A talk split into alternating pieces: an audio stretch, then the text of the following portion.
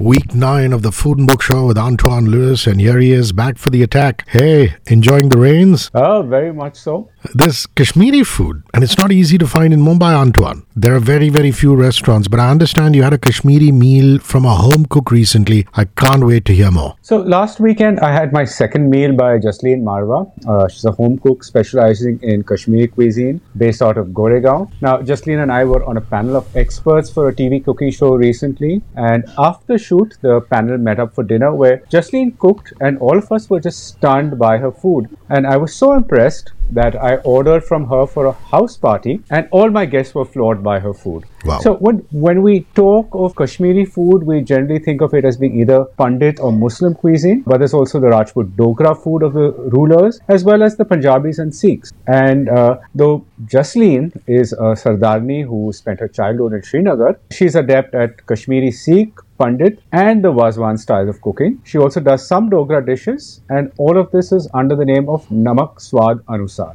Namak Swad Anusar. I like the ring of that, and uh, thanks for the lessons in culture. Very, very informative. Does Jasleen have a very large repertoire, or is it just a handful of dishes, Antoine? So at the moment, she has a menu of about 45 to 50 dishes across the various Kashmiri cuisine, but that's growing steadily as she continues to do more research. Or her most popular dishes are her mutton yakni, the mutton koftas, palak haq, khatte bangan, dum aloo, rogan josh, and tomato paneer. Now, I try the yakni, which is, you know, cooked almost in a risotto style where infusions are stock are added constantly to the meat and yogurt mixture till it gets completely absorbed. She uses fatty mutton so that the fat melts into the gravy and gives it this an unctuous richness, you know. Then the, the minced koftas, they're these cylindrical spice koftas. They're cooked in water that is reduced till it becomes a thickish gravy of fat and spice. Another preparation I really liked and which I think is her creation was the champ tikki.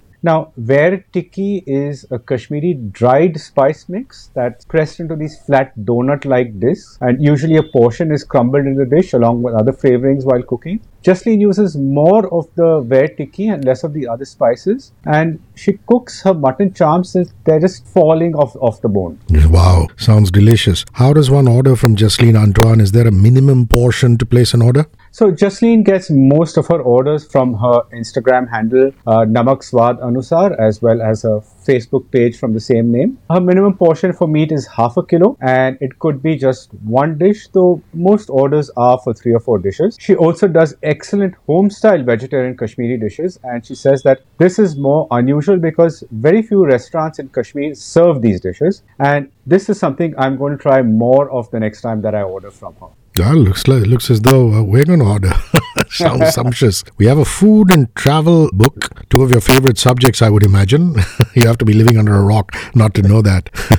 Oh, absolutely. But, you know, before I get into the book, let me just say that this was one of the most wonderful books I have read in my life. You know, I finished the book in one sitting. I couldn't put it down. And this is quite unusual for me with food books because I find them very tedious and gushy in their descriptions. But this was just so delightfully refreshing. So, Maryse Condé's Of Morsels and, and Marvels. It's a memoir of her life across various cities she lived in, visited, cooked, and ate at. Uh, Condé is not a food writer. She's a French novelist, critic, playwright from uh, Guadeloupe, which is in the French West Indies. She's also an award winning author of epic historical fiction, much of it based in Africa. And her novels explore the African diaspora that resulted from slavery and colonialism in the Caribbean. Her novels have been translated into English, German, Dutch, Italian, Spanish, Portuguese, and Japanese.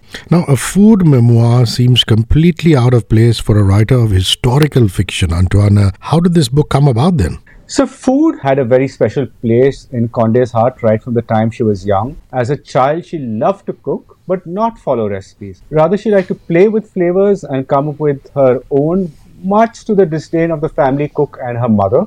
And uh, she writes in the introduction preparing food does not fall within the domain of those so called noble occupations, such as mixing colors for painting or devising rhyme. Yet, very quickly, I realized that both passions could not be radically disassociated. They discreetly share common ground.